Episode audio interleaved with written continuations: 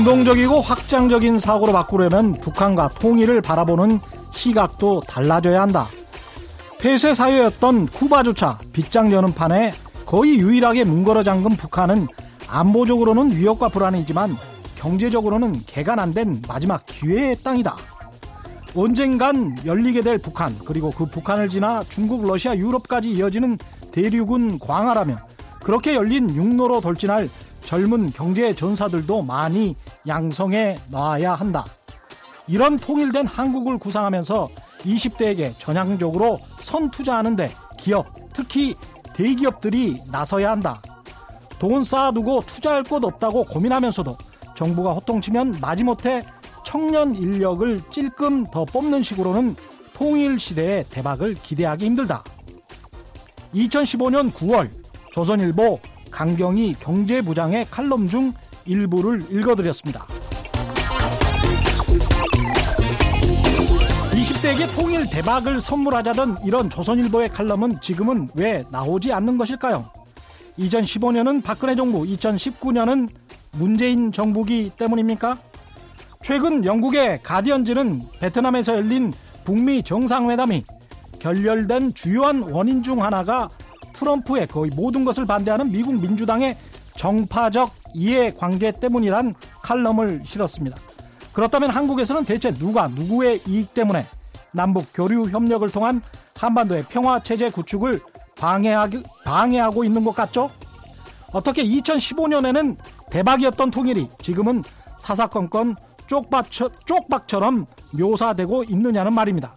이상하지 않습니까? 조선일보 답 좀 해주세요.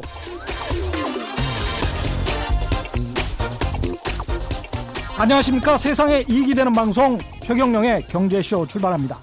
오늘의 돌발 경제 퀴즈부터 먼저 내드리겠습니다. 미세먼지 감축 정책의 일환으로 택시와 렌터카 등에 대해 한정돼 판매했던 이 차량 내일부터 일반인에게도 구매가 허용된다고 합니다. 연료비가 싸다 보니까 많은 이들이 선호할 것이라는 전망이 나오지만 충전소가 적다 연비가 낮다는 단점도 있습니다. 오늘의 퀴즈 내일부터 37년 만에 일반인에게 구매가 허용되는 이 차량은 무엇인지 가솔린차 아니고요. 경유차 아닙니다. 이 차량의 이름 정답을 아시는 분은 짧은 문자 50원, 긴 문자 100원의 정보 이용료가 부과되는 샵 9730번, 샵 9730번으로 문자 보내주시거나 무료인 콩과 마이케이로 보내주셔도 좋습니다. 정답 보내주신 분들 가운데 다섯 분 선정해서 화장품 교환권 보내드리겠습니다.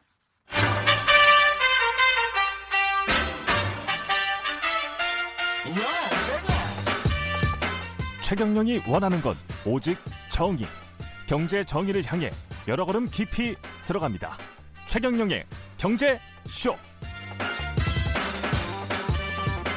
쏟아지는 경제 뉴스 가운데 꼭 짚어봐야 할 오늘의 뉴스 경제 뉴스 브리핑 방기웅 경향신문 기자와 함께하겠습니다. 안녕하십니까? 네, 안녕하세요.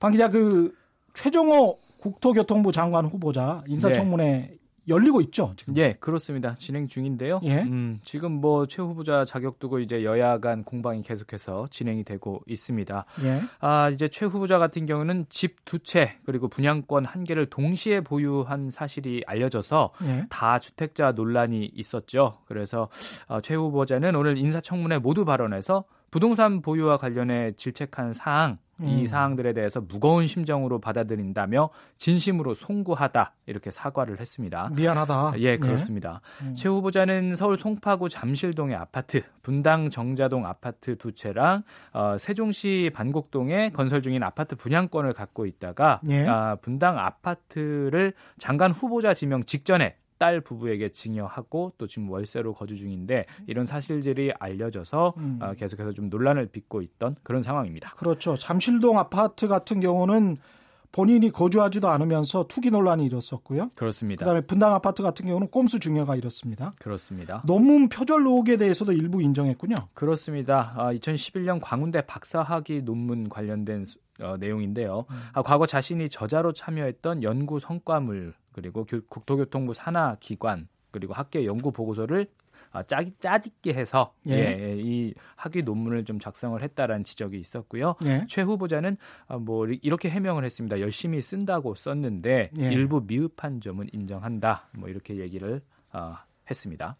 이렇게 저 국내에서 직장을 다니면서 네. 공무원들이 석사나 박사학위를 받은 것 중에서 지금 제대로 된 논문이 잘 안 나오고 있는데 그렇죠. 상당히 좀 문제가 있습니다. 음, 뭐 이번 예. 이번 같은 경우는 이제 또 국토교통부 산하 기관에 있던 여러 가지 보고서 같은 짜, 짜깁기를 했다고 하니까요. 그러네요. 좀 문제 삼을 수가 있는 예. 예. 문제 소지가 있는 게 분명하죠. 예. 예. 내일부터 일반인들도 이제 LPG 차를 자유롭게 구매할 수 있습니다. 예, 있습니까? 그렇습니다. 예, 예 액화 석유가스 LPG 개정법 시행 때문에요. 어, 덕분에 그동안 택시와 렌터카, 장애인 등에만 허용이 됐던 LPG 차량을 일반인도 뭐 새 차든 중고차든 상관없이 자유롭게 아, 매매가 가능하게 됐습니다. 네. 아, 더불어서 휘발유차나 경유차를 LPG 차량으로 개조하는 것도 가능하게 됐습니다. 오늘은 이 얘기를 좀 자세히 해보죠. 다음 달이면 어, 5G 스마트폰이 예. 출시되는데 요금이 너무 비싸다. 요금과 관련해서 이야기가 좀 많이 나오고 있습니다. 그렇습니다. 예. 아, 통신사들 이제 5G 스마트폰 그 출시와 동시에 그 5G 서비스도 같이 이제 시작이 되게 되는데 어, 5G 요금제를 대폭 인상을 하겠다 이런 계획이 좀 나왔죠. 음, 새로운 서비스고 또 서비스 출시에 비용이 많이 들었으니까 아, 요금도 그에 아, 걸맞게 어, 올려야 한다는 게 통신사들의 입장이고 주장입니다. 예. 아, 실제로 지난 5일에 아, SK텔레콤이 정부에 이제 5G 이동통신 이용 약관 뭐 요금제라고 하시, 생각하시면 되는데 이쪽에 좀 인가 신청을 했는데요. 예. 정부가 어, 반려를 했습니다. 음. 당시에 이제 SK텔레콤이 제출한 5G 요금제가 7만 5천 원부터 시작을 합니다. 예. 네, 150기가 7만 5천 원, 200기가 9만 5천 원, 어, 300기가 12만 5천 원 이렇게 좀 구성이 되어 있는데 정부에서 봤을 때는 SK텔레콤이 산정한 이런 요금 체계가 너무 비싸다. 예. 그래서 예. 이용자들이 선택권 이런 것들을 제한받을 수 있다. 그렇게 해서 이제 반려를 했습니다. 음. 아, 통신요금 인가제가 1991년도에 도입이 됐는데요. 예. 그 이후에 정부가 통신사의 요금제 신청을 반려한 사례는 이번이 처음이었습니다. 아, 그렇군요. 처음이군요. 네. 예. 통신사에서는 이 5G 준비하는데 뭐 비용 들었다. 네. 뭐 장비도 그럴 것이고. 네. 그만큼 비싼 게 맞다. 뭐 이런 이야기 하겠죠. 네, 그렇습니다. 아까 뭐 음. 뭐 잠깐 제가 설명을 드렸지만 뭐 음. 이제 새로운 서비스 준비하려면 설비 그리고 또 회선 비용 이런 것들 당연히 준비 비용이 드니까 예. 그만큼 우리 요금도 올려받는 게 맞다는 게 이제 통신사들의 주장인데 통신사들이 또 예를 드는 사례가 있어요. 이제 예. 미국도 이제 5G 서비스를 출시를 앞두고 있기 때문에 미국을 좀 봐달라. 어, 미국은 어, 미국의 최대 통신사 버라이즌이 예고한 5G 요금제가 우리 SK가 지금 발표했던 어, 요금제보다 50% 정도 비싸게 책정이 돼 있다더라. 뭐 예. 이렇게 좀 볼멘 소리를 하고 있습니다. 예. 하지만 미국과 한국의 통신 상황 또 이제 통신 요금을 어, 직접적으로 이렇게 비교하기에는 좀 무리가 있죠. 단순 비교하는 게 좀 어렵습니다. 그렇습니다. 예. 소득 수준도 다르고요. 예. 또 기계값도 당연히 좀 다릅니다. 예, 조금 싸죠. 그렇죠. 미국은 예. 훨씬 더 이제 기계값이 좀 싼 편이고요. 그래서 이런 것들을 다 비교해서 감안을 해서 좀 비교를 해야지 음. 단순히 미국이 우리보다 요금제가 좀 비싸다 이렇게 뭐 이런 비싼 요금제를 냈다 음. 해서 음. 이제 우리가 반드시 거기에 좀 따라가야 한다 이런 거는 좀 음. 합당하지 않다라는 또 반론이 나오고 있습니다. 거기다 뭐 그 통신 시장이 우리 세계사, 3개사 독점 구조 아닙니까? 이런 것도 좀 영향을 미칠 것 같습니다. 그렇습니다. 현재 한국의 이동통신 시장을 가 만히 살펴보면 해외 사업자와의 경쟁이 없습니다. 예. 그렇죠? 지금 대기업들 SK텔레콤, KT LG U 이 재벌 이동 3사가 이동통신 3사가 90%에 달하는 시장 점유율을 기록을 하고 있고요. 그렇기 음. 때문에 어, 사실상 시장에서 독과점적인 지위를 누리면서 폭리를 취할 수 있는 그런 구조입니다. 그래서 예. 시민사회가 계속해서 좀 지적을 하는 부분이 이, 이 부분입니다. 그간에 음. 이제 통신사들이 이렇게 좀 독점적인 위치에서 예. 너무 많은 혜택을 누려오지 않았느냐. 음. 그동안 좀 영업이익이나 이런 것들을 어, 좀 얻었던 부분을 보면 음. 음, 초과 영업이익 이런 것들이 상당히 많이 쌓였는데 예. 아, 이런 것들 생각해서 보면 이번에 5G 서비스를 출시를 한다고 해서 그 비용을 이렇게 어, 크게 올리면 안 된다. 라는 음. 게 이제 시민사회 의견이고요. 그동안 돈 쌓아놓고 뭐 했느냐 뭐 이런 이야기네요. 아, 그렇죠. 네. 이번에 뭐 참여연대가 분석한 자료에 따르면 이제 시장 1위 사업자 SK텔레콤의 경우에는요. 2004년부터 2016년까지 초과이익이 19조 4천억 원에 달합니다. 네. 아, 그런데 이제 아, 이런 부분을 또 살펴보면 돼요. SK텔레콤이 이제 3G 서비스 나왔을 때 네. 예, 출시를 통하면서 망 사용료, 시설 투자비, 연구 개발비, 인건비 이런 이제 각종 이제 비용이 있지 않습니까? 예. 이런 것들을 모두 다 제하고 나서도 얻은 수익이 6조 원이라고 합니다. 그때도 예. 3G 서비스 한다고 비싸게 받을 수밖에 없다 그런 이야기 했었어요. 네, 지금 비슷한 논리였죠. 예. 예. 예. 그리고 이제 뭐 LTE 서비스 시작하면서 LTE 서비스 투자로 좀 우리 상황이 통신 시장이 너무 어렵다라고 얘기했던 게 2011년인데 그때 예. 이후에도 SK텔레콤 같은 경우는 매년 1조에서 2조 원이 넘는 그 영업이익을 계속해서 달 달성을 해 왔습니다. 맞습니다. 그래서인지 오늘 그 SK텔레콤이 요금제 다시 짜가지고 인가 신청하겠다. 네. 뭐 변화가 있습니까? 아, 예, 그렇습니다. 사실 오, 늘이죠 SK텔레콤이 5G 이동통신 요금제 인가를 재신청을 했습니다. 음. 아, SK는 기존 요금제 그동안 이제 처음에 이제 초안보다 아, 좀 바뀐 것이 뭐냐면 5만 원에서 6만 원대 중가 요금제를 추가한 것으로 알려졌습니다. 예. 근데 뭐이 5만 원, 6만 원대도 사실 싼 요금제는 아니에요. 하지만 이번 그 요금제는 곧 인가가 될 것으로 보인다는 게 이제 업계 전망인데요. 예.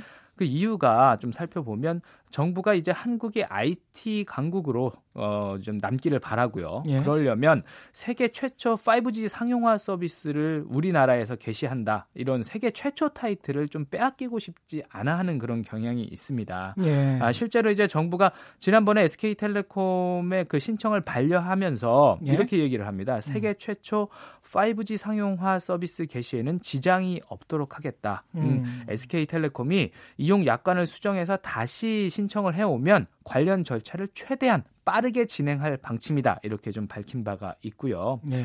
아, 이제 이 통사 1인 SK가 인가를 받으면 예. 그 이후 사업자들은 이제 그 모델을 그대로 이제 따르게 될 가능성이 높거든요. 예. 예 그래서 아마 이번에 그 신청안이 통과가 되면 아, 이제 바로 5G 요금제는 그대로 좀 정착이 될 가능성이 높습니다.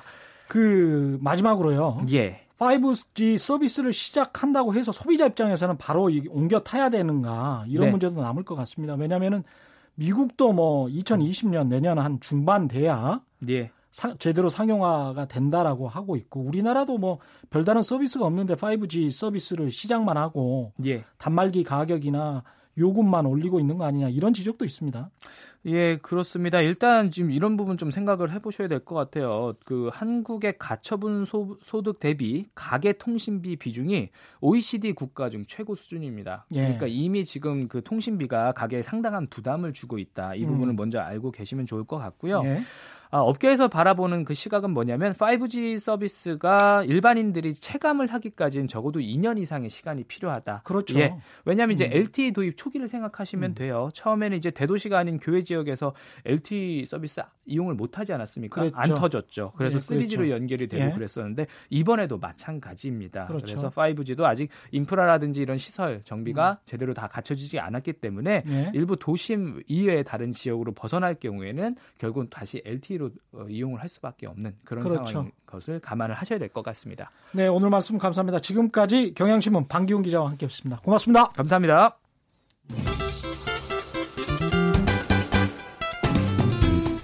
인간미 넘치는 진짜 경제 이야기 최경영의 경제 쇼. 경제가 바꾼 역사적 사건이나 역사의 경제적 의미를 짚어보는 전우용의 역사 속 경제 이야기 시간입니다. 역사학자 한국학중앙연구원의 전우영 교수 나오셨습니다. 안녕하십니까? 네, 안녕하세요. 지난 시간에 용산 이야기 저희가 한참 했고요. 예, 하다가 일, 말았죠. 예, 일본 강점기 때 용산이 공동묘지였다. 그러니까 이런 이야기까지 일제 강점기를 넘어섰어요. 예? 사실은 이제 한국의 문화가 예.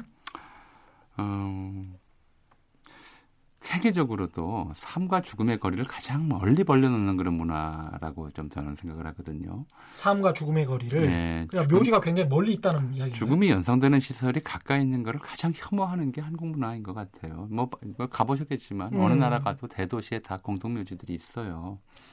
그렇죠. 동네 주변에 다 동네 주변에도 있고요. 예. 그래서 뭐 묘지 주변에 주택이 있기도 하고요. 그 묘지가 유명한... 일종의 혐오 시설처럼 여겨 지는 것 같습니다. 우리가 좀 그래요. 예. 근데 파리의 몽마르트르나 몽파르나스 언덕 아래 보면 다 유명한 묘지들이 있고 유명 예. 인사들의 예. 그 무덤들이 있잖아요. 예. 그래서 유럽 같은 데서는 tomb 투어라고 그래서 예. 어, 무덤 투어가 하나의 이제 그 관광 코스로 좀 개발돼 있어요. 그게 도시들 예. 돌아다니면서 그 유명 인사 무덤들 좀 같이 보고 묘비 구경하고 이런 것들이 하나의 관광 코스로도 개발되어 있잖아요. 맞습니다. 워싱턴 D.C.도 뭐 케네디 묘소 같은데. 예, 한국에서는 뭐 불과 얼마 전에 음. 효창 공원 옆에 있는 이제 독립유공자 묘역을 예. 어뭐 저 국립 그 묘지로 예. 독립유공자 묘소로 지정한다고 하니까 지역 주민들이 막 관대하고 그랬잖아요. 무덤이 예. 연상된다고 해서 그 정도로 좀 어, 그 뭐랄까요. 죽음을 연상하는 시설에 대한 혐오감이 굉장히 강해요. 한국 문화의 특징이거든요. 그러네요. 음. 근데 이게 조선시대 당연히 그래서 음. 사람이 죽으면 도성 안에 묻을 수가 없었어요. 아, 그렇겠습니다. 왕, 왕조차도 그, 그 도성 밖으로 나가서 묻혀야 됐고 어. 모든 시민들이 전부 성 밖에 묻혀야 했거든요. 그러니까 음. 실제로 뭐 좀 이렇게 힘 있는 양반들 지방에서 음. 올라와서 과거급제해서 서울에 살던 사람들은 서울에서 죽어도 그러니까 뭐 어, 사망 후에 뭐 보름 뭐 심지어 한 달씩 걸려서 장사를 지내요. 장사 음, 기간이. 음, 왜냐하면 예. 뭐 안동이든 뭐 아니면 저쪽에 저 호남에 무슨 뭐 저 합천 어디에요? 저 한평이든 여기까지 음. 이제 시신을 운구해야 되니까. 그래서 용인 뭐 이런 쪽에 용인 진천 이런 쪽들 많이 묻었고요. 네, 맞습니다. 근데, 근데, 서울의 서민들은 그럴 수가 없잖아요. 음. 그러니까 서민들용 무덤으로 서울 주변에 이제 몇 군데 큰 이제 묘지들이 있었는데 네. 남산의 남쪽 사면 그러니까 양지바른 것이죠. 남산에서 네. 한강 사이 네. 이쪽이 묘지로서는 가장 좀 많이 쓰였어요. 예. 그러니까 1905년 6년에 이제 일본이 이 땅을 그 강제 수용하면서 네. 수용하겠다고 통지하니까 이제 대한제국 정부에서 조사를 해야죠. 네. 얼마나 보상이 필요한지 음. 조사를 했더니 어, 용산 일대에만 네. 어, 그 청취자분들이 놀라실까봐 좀 또박또박 말씀드릴게요. 네. 무덤이 111만 7천 개가 있었습니다.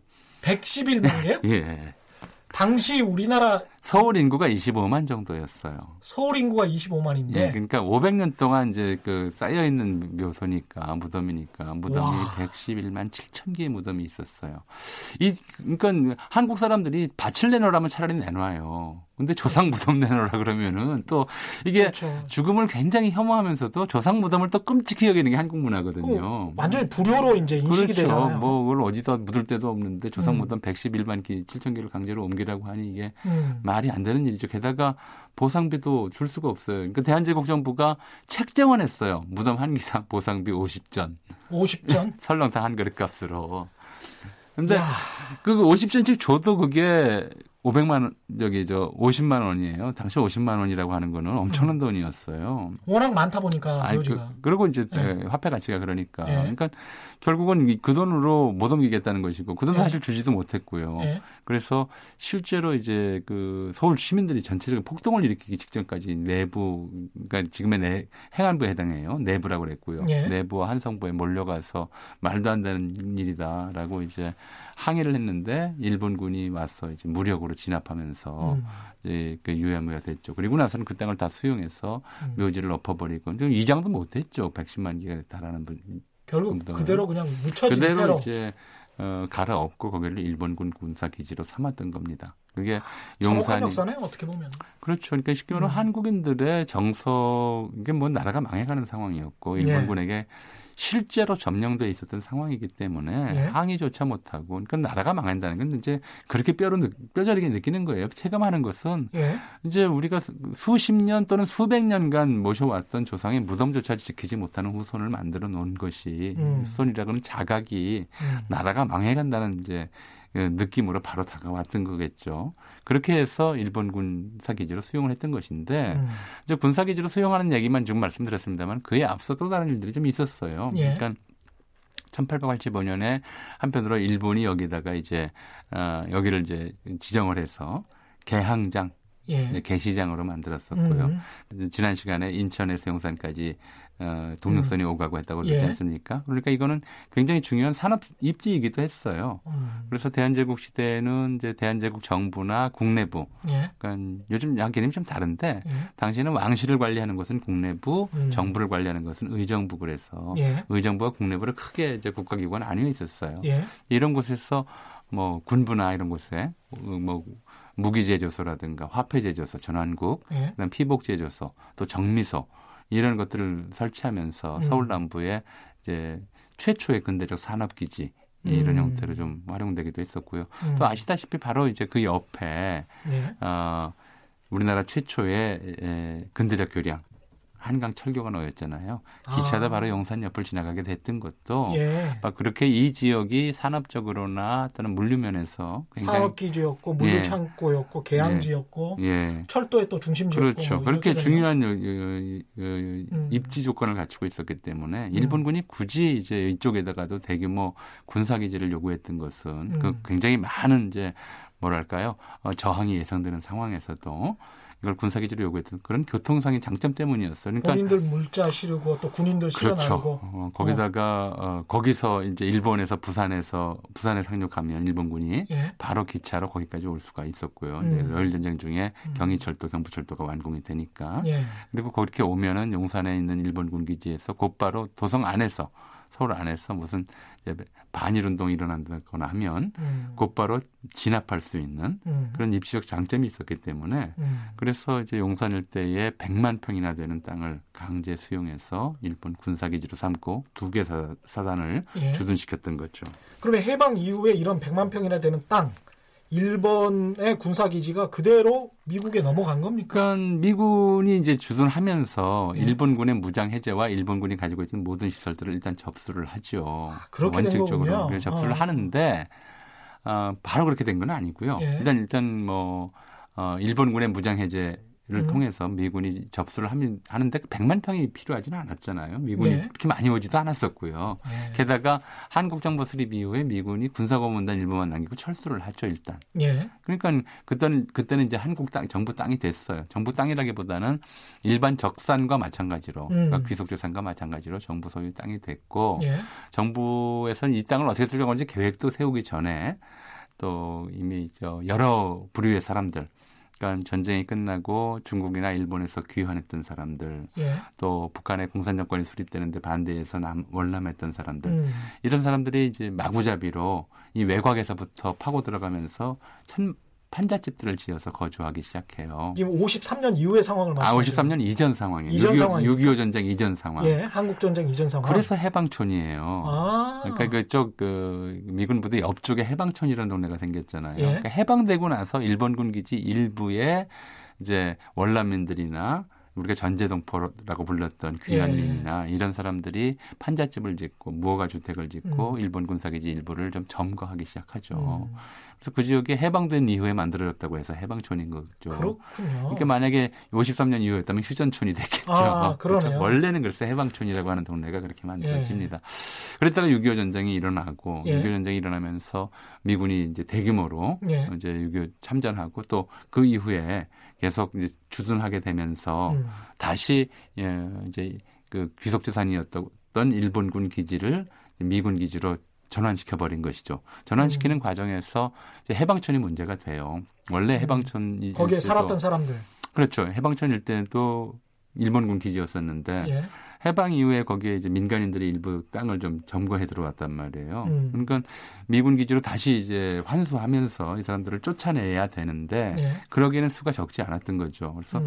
지금도 그런 관련 기록들이 좀 남아 있어요. 해방촌 음. 주민들 수천 명이 연수해서 우리가 월남에서 도저히 살 수 없어서 여기 이제 집을 짓고 살았고 예. 미군이 들어올 때까지 전쟁 이전까지는 별 문제 없었는데 예. 그냥 살게 해달라라고 청원하는. 음. 미군이 음. 그 점은 좀 놔둬서 인정을 해서 음. 그래서 일본 군기지보다 미군 기지가 좀 줄어들었어요. 아, 아, 좀 줄어드는 게 이제 어. 이태원 해방촌 지금 일대 일부 땅이 이제 민간에게 그냥 살도록 허락해 주면서 그 땅을 좀 내주고 그래서 과거에는 굉장히 가난한 동네였다고 인식이 된 거군요. 지금은 뭐 완전히 금싸라기 땅이 돼서 그걸 국제 업무 지구로 뭐 거기, 지정을 하네 만에 굉장히 10여 년 이상 지금 이야기가 나오고 있잖아요. 거기는 조금 달라서요. 예. 거기는 이제 미군 기지는 아니고 음. 어 일본에 이제 철도 관사가 있었던 상업시설 지역들이었어요. 아, 그 옆이군요. 예, 그러니까 어. 이제 원효로라고 우리가 부르는데 예. 이 지명도 좀 이상하게 붙었어요. 사실은 해방 이후에 1946년도 10월에 일본인들이 마음대로 바꿔놓은 지명을 좀 바로잡자라고 하면서 지명을 고치는 그런 작업이 진행이 돼요. 아. 그래서 가로명 재정 개정위원회라고 하는 것이 만들어져서 예. 이름을 바꾸는데 그때 몇몇 중요한 도로는 우리 역사상의 위인들 이름을 따자.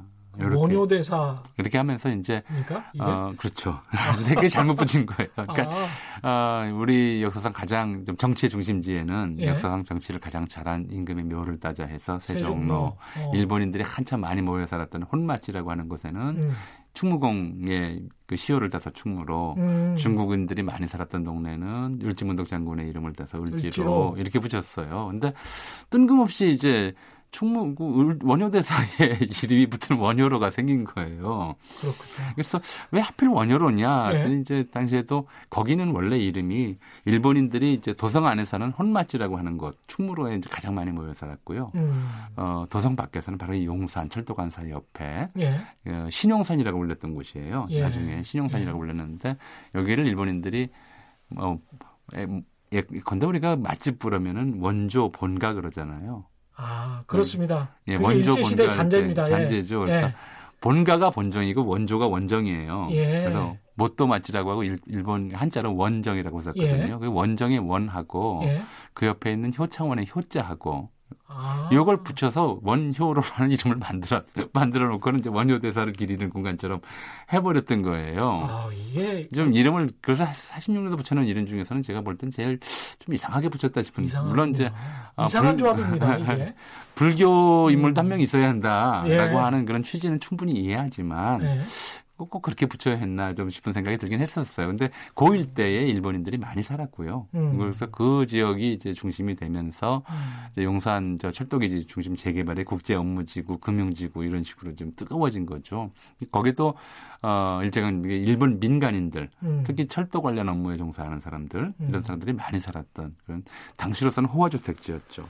아, 오늘 용산 역사를 쭉 듣고 보니까 되찾은 용산기지 앞으로 어떻게 개발해야 할지 아니면은 어떻게 보존하고 활용해야 할지 사회적 논의가 좀 필요하겠습니다. 한 10여 년 전에 이 네. 처음에 이제 그 당시 노무현 정권 때 이거 음. 미군 기지의 그 환수 문제가 거론되면서 음. 국토부 주체로 좀 그 공청회가 열렸어요. 그때 네. 제가 발표를 하면서 여기가 원래 묘지였으니까 네. 어, 좀 서울에서 그동안 이제 워낙 한국 문화가 이게 삼가 죽음을 벌려놓는 문화인데 이로 인한 폐단이 적지 않다. 음. 그래서 어, 좀 수목장지를 만들든 memorial wall을 만들든 좀 그랬으면 좋겠다고 했다가 지역 주민들한테 아주 혼났어요. 뭐 심지어는 뭐 그런 걸로 뭐 예. 이제 그랬었는데요. 예.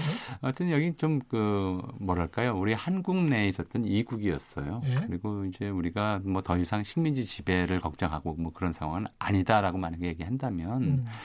이제 좀 세계와 한 국이 만나는 공간. 음. 그리고 여기가 원래 용산 아까 말씀드렸듯이 강과 바다가 만나고 산과 강이 만나고 삶과 죽음이 만나고 도시와 음. 농촌이 만나고 그러는 장소였거든요. 그러네요. 그러니까 이제 소통과 만남이라고 하는 이제 민주적 음. 가치를 드러내는 그런 음. 공간으로 좀 어, 재탄생시키고 예. 그리고 너무 이제 그 지역 땅값과 관련해서만 생각하지 않는 예. 이제 그런 공간이 됐으면 좋겠다 이런 생각입니다. 네, 알겠습니다. 오늘 전우용의 역사 속 경제 이야기 여기까지고요. 오늘 말씀 감사합니다. 역사학자 한국학 중앙연구원 전우용 교수와 함께했습니다. 고맙습니다. 네, 감사합니다. 헤드라인 뉴스입니다. 항공사 마일리지로 살 수 있는 좌석이 턱없이 부족하고 좌석 정보가 없다는 지적에 따라 대한항공이 오늘부터 마일리지 잔여석 현황을 월 1회 안내하기로 했습니다. 보험사가 피보험자의 자살 등 고의 사고 가능성을 명백히 입증하지 못하면 재해 보험금을 지급해야 한다는 한국소비자원의 조정 결정이 나왔습니다. 박원순 서울시장은 서울에 투자하는 외국 기업에 현금 제공 등의 대대적인 지원을 하겠다고 밝혔습니다. 현재 일하지 않고 있는 기혼 여성의 75%가 취업을 원한다는 조사 결과가 나왔습니다. 지금까지 라디오 정보센터 조진주였습니다. 6661님, 최경령의 경제쇼 오늘 처음 듣는데 오프닝 멘트 너무 인상적으로 잘 들었습니다. 고맙습니다. 오프닝 멘트를 다시 들려드릴 수는 없고, 오늘의 돌발 경제 퀴즈 다시 한번 들려드리겠습니다. 미세먼지 감축 정책의 일환으로 택시와 렌터카 등의 한정돼 판매했던 이 차량, 내일부터 일반인도 구매를 할 수 있다고 합니다. 연료비가 싸다 보니 많은 이들이 선호할 것이라는 전망도 나오고 있지만 충전소가 적고 연비가 낮다는 단점도 있습니다. 오늘의 퀴즈. 내일부터 37년 만에 일반인에게 구매가 허용되는 이 차량은 무엇인지 가솔린차 아니고요. 경유차가 아닙니다. 이 차 정답을 아시는 분은 짧은 문자 50원, 긴 문자 100원에 정보 이용료가 부과되는 샵 9730번, 샵 9730번으로 문자 보내주시거나 무료인 콩과 마이케이로 보내주셔도 좋습니다. 정답 보내주신 분들 가운데 다섯 분 선정해서 화장품 교환권 보내드리겠습니다.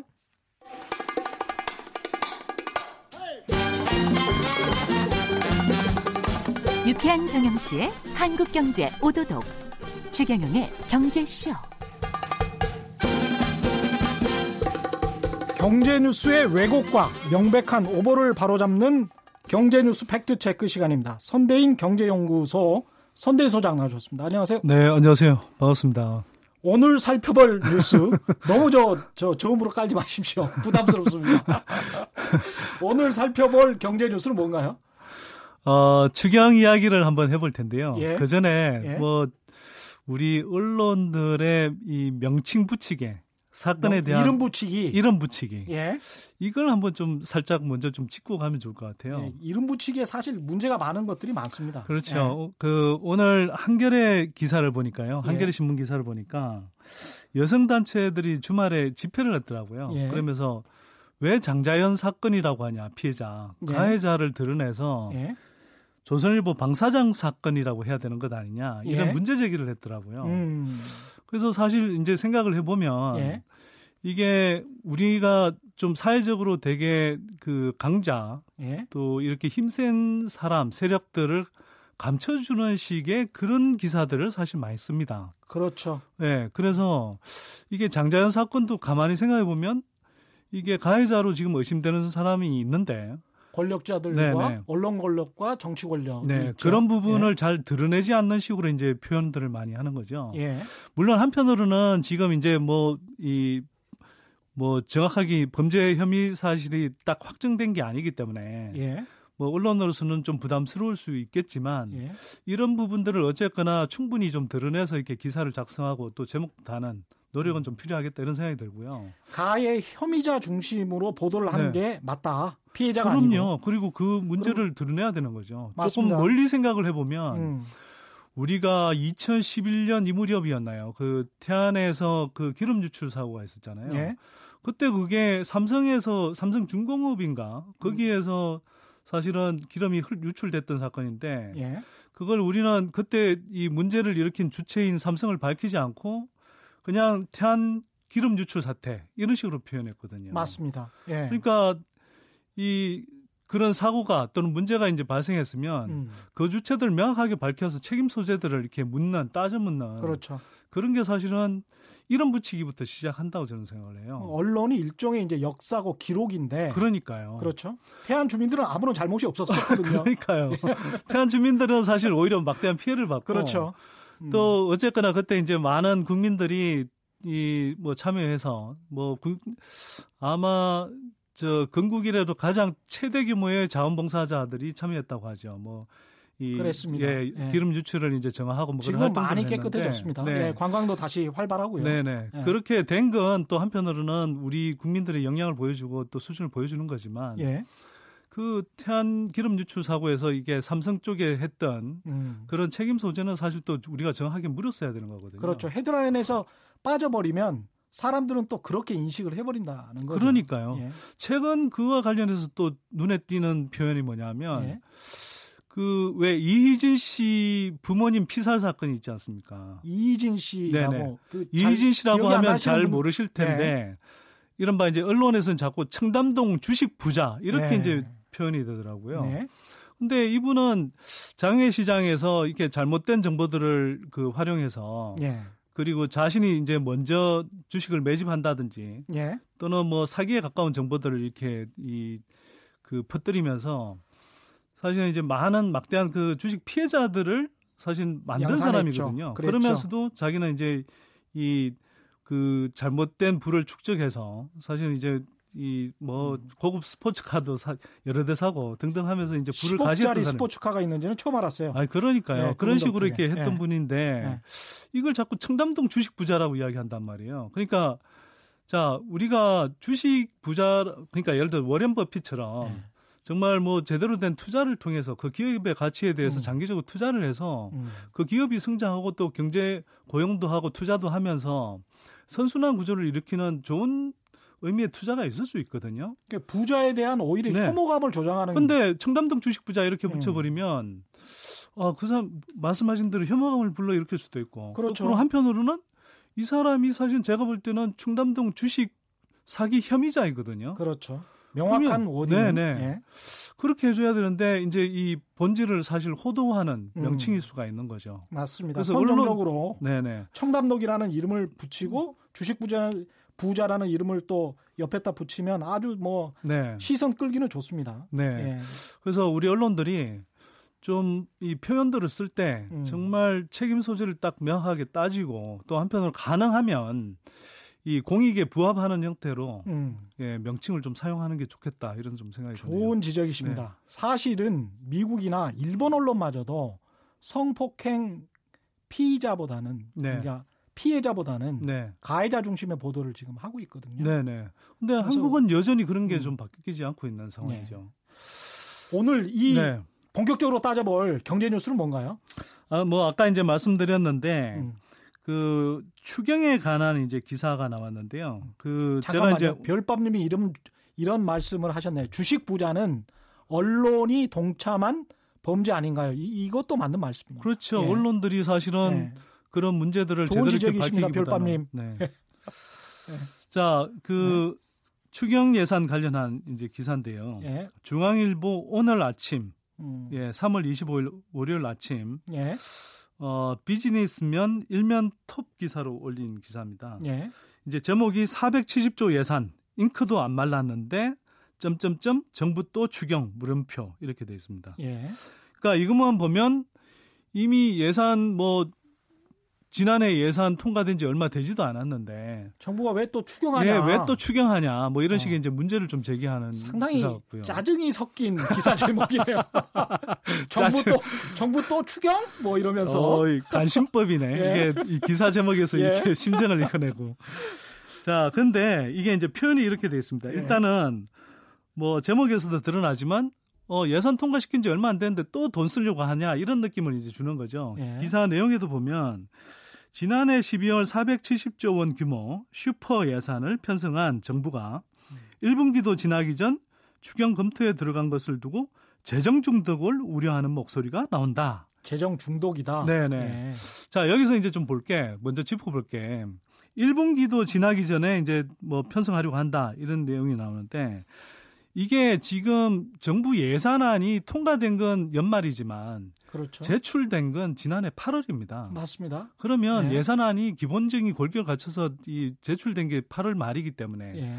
그때 이후로부터 이미 7개월 정도 상황이 음. 예, 지났잖아요. 경제 상황이 좀 바뀌었고 그렇죠. 음. 특히 지난해 연말 이후로 미국 주가도 급락하고 한국 주가도 등달아 급락하고 또 경제 성장률 전망치가 계속 낮아지고 낮아지고 있죠. 있잖아요. 예. 예. 그래서 상당히 빠르게 이제 또 경제 성장률 전망치가 떨어지고 있기 때문에 예. 정부로서는 일정하게 이제 경기 부양의 욕구를 느낄 수밖에 없는 거고 예. 상당수의 사실 재정학자들도 이런 정도의 상황에서는 음. 일정하게 재정이 이 경기를 촉진하는 역할을 해야 된다. 예. 이렇게 이야기들 많이 하고 있거든요. 예. 근데 이제 이게 아직 얼마 안 지났다는 식인 거죠. 벌써 음. 7개월이 지났습니다, 이미. 음. 그리고 그 상황에서 경기가 많이 지났다, 저 경기 상황이 많이 달라졌다는 거죠. 예. 충분히 고려할 수 있는 시기가 됐고요. 예. 또 지금 추경 이야기를 꺼내지만 결국 통과되는 데까지는 한두 달 이상 더 걸릴 가능성이 높습니다. 그럼요. 예, 그런 시차들을 생각하면 음. 오히려 재정이 이렇게 경기 상황에 즉각 즉각 이제 대응을 하지 못한다 이런 비판들이 많은데 음, 그런 지금, 우려의 목소리도 낼 수가 있죠. 그럼요. 예. 지금 사실 좀 논의를 할 필요가 오히려 있는 상황이다 저는 이렇게 판단이 되고요. 음. 그래서 이걸 그냥 뭐 시기가 얼마 안 지났다는 식으로 이렇게 좀 약간은 좀 뭐라 그래야 되나요? 표현을 음. 금방 연말에 했는데 또 한다는 식의 이런 느낌을 주도록 이렇게 표현하는 거. 그동안에 네. 경제 상황이 변한 것을 전혀 고려하지 않고. 그렇죠. 예. 거기다가 예. 이게 슈퍼 예산, 그다음에 재정 중독 이런 표현을 사용했습니다. 예. 근데 슈퍼 예산 이렇게 들어보면 아, 정부가 돈을 엄청 많이 쓰고 있다. 음. 그 예산 규모가 엄청 크다. 이런 느낌을 주잖아요. 그렇죠. 근데 한국 정부가 전반적으로는 이 예산 규모가 다른 OECD 국가들 비해서 상당히 적은 편입니다. 음. 그러니까 거기에 따른 이제 조세 부담률도 여전히 OECD 국가들 가운데서 상당히 낮은 편이에 속하고요. 예. 자, 그런데 슈퍼 예산이라고 그러니까 이제 뭐 막대하게 이제 편성한 것처럼 보이지만 실제로 지난해의 경우에도 정부가 이제 그 예산안은 이런 거잖아요. 쓸 돈 그걸 세임 예산이라고 하고 그렇죠. 쓸 돈 그걸 세출 예산이라고 하는데 예. 세임 예산과 세출 예산을 맞춰서 이제 이 예산안을 짜거든요. 예. 그런데 지난해에도 이렇게 예산을 편성했지만 초과 세수가 걷어진 게 25조 원 정도 됐습니다. 맞습니다. 예. 예. 그러니까 실제로는 이게 정부가 예산안을 편성했다 하더라도 그보다 더 많은 세수가 거치었기 때문에 돈이 남았거든요. 맞습니다. 그러니까 그런 추세들을 감안하면 올해 예산 규모가 그렇게 과대하게 편성했다 이렇게 음. 보기가 좀 힘든 거예요. 그 정도는 적정한 네. 사이즈가 될 수도 네. 있겠다. 그런데 음. 이걸 이제 슈퍼 예산이라고 하는 건 음. 가능하면 정부가 좀 돈 쓰지 말고 정부의 역할을 줄여야 된다라는 식의 음. 시각 또는 편견이 사실 배어 있는 표현인 거죠. 그것도 상당히 이제 정부의 네. 역할을 줄여야 한다는 것 자체가 이념적인 네, 네 이야기죠. 네. 네. 그리고 재정 중독이라는 표현도 마찬가지죠. 음. 정부가 뭘 하든지 이렇게 뭐 이 재정 돈으로 푼다 뭐 이런 느낌을 이렇게 이 던지려고 하는 것 같은데. 네. 정부의 재정은 굉장히 중요한 역할을 합니다. 우리의 음. 이제 삶의 질을 올리는 뭐 복지, 교육, 문화 음. 이런 것들을 하기 위해서도 당연히 재정이 필요한 것이고요. 예. 또 경기 침체가 올 때는 경기를 진작하기 위해서 또 지난해 뭐 중앙일보도 마찬가지였습니다만 여러 언론들이 지금 경기가 악화되고 있는 가운데 일자리가 줄고 있다 뭐 이런 걸 하면서 계속 정부를 비판하지 않았습니까? 그렇죠. 그러면 사실 그건 경기를 어떤 식으로든 진작 해 주기를 바라는 표현일 텐데 예. 정작 추경 예산이라는 것이 지금 어쨌거나 경기를 진작하겠다는 의미도 상당히 있는 거거든요. 그렇죠. 예, 네. 미세먼지 대책 이걸 국민들이 요구하니까 여기에 대한 어떤 뭐 예산도 편성하는 부분이 있지만 음. 경기 진작과 일자리 이런 측면에서 대응하겠다는 의지가 상당히 강한 추경일 가능성이 높거든요. 그게 꼭 나쁜 것은 아닙니다. 그렇죠. 예, 그래서 박근혜 정부 때도 추가 경정 예산을 편성을 할때 네. 신문들은 그게 경기 진작의 마중물이다. 네. 이런 표현을 많이 했었거든요. 그럼요. 그렇게 네. 많이 했었고요. 실제로 네. 어 우리가 외환위기를 겪은 1998년 이후로 2019년까지 올해 뭐 추경을 한다고 치면요. 22회가 됩니다. 22회 중에 예. 우리가 추경을 한 횟수가 21차례예요. 1년에 두 차례 한 해도 있지만 뭐 추경을 집행했던 연도 예. 수만 따져도 한 17차례 정도 되거든요. 맞습니다. 그럼 거의 사실 매번 했어요. 거의 매해 했다고 봐야 됩니다. 네. 그러니까 예. 사실은 우리가 이게 한편으로는 예. 이게 뭐 추경이라는 건 뭘 남발하면 안 되긴 예. 하지만 예. 현실적으로는 이게 그 특히 2008년 경제 위기 이후로 예. 국내외 경제 상황이라는 걸 쉽게 예측하기 힘든 그런 상황 변화들이 자꾸 생기다 보니 사실은 추경을 이렇게 해야 되는 상황들이 종종 생기기도 하거든요, 사실상. 그러니까 경제 네. 성장률 네. 전망치가 연초에는 높았다가 네. 네. 차츰차츰 지나면서 계속 낮아지면서 추경 이야기가 다시 이야기가 나오고 그런 상황하고 똑같다라고 보시면 될 것 같습니다. 그렇죠. 매년 이런 상황이 계속 되풀이되니까요. 네, 네. 네. 그래서 뭐뭐 뭐 문재인 정부가 과도하게 뭘 하고 있는 게 아니고요. 음. 굳이 이야기를 하자면 이제 중앙일보 기사에서는 예. 뭐이 적자 국채까지 발행해야 되는 것 아니냐 이렇게 이야기하는데 예. 물론 적자 국채를 일부 발행해야 되긴 합니다. 그런데 예. 이제 대략 계산을 해보면 한 8조 원 정도 더 이 만약 이제 정부가 지금 계획하고 있는 게 10조 원인데 예. 8조 원 정도 8조 원 정도는 적자 국채로 이제 좀 편성해서야 될 수도 있습니다. 음. 근데 그렇게 한다고 한들 국가 채무 비율이 한 39.5% 정도 되는데요. 예. OECD 국가 평균치가 지금 채무 비율이 한 80% 정도 됩니다. 음. 그러니까 절반 정도밖에 안 되는 거거든요. 우리나라의 재정 건전성 입장에 있을 네. 때는 충분하다. 네. 충분히 그러니까 감당할 수 있다. 재정 건전성을 잘 유지하는 것도 좋지만 예. 또 그때 그때 적재적소에 잘 쓰는 그런 추경을 해서 경기를 살리고 또 사람들 삶을 편안하게 하는 것도 굉장히 중요하다. 예. 예. 오늘은 여기까지 하겠습니다. 네. 오늘 말씀 감사합니다. 선대인 네. 경제연구소장과 함께했습니다. 네, 고맙습니다. 돌발 경제 퀴즈 정답은 LPG 차고요. 많은 분들이 정답 보내주셨습니다. 당첨자는 인터넷 홈페이지에서 확인하실 수 있고요. 제작진이 또 직접 연락드리겠습니다. 지금까지 세상에 이익이 되는 방송 최경령의 경제쇼였습니다. 고맙습니다.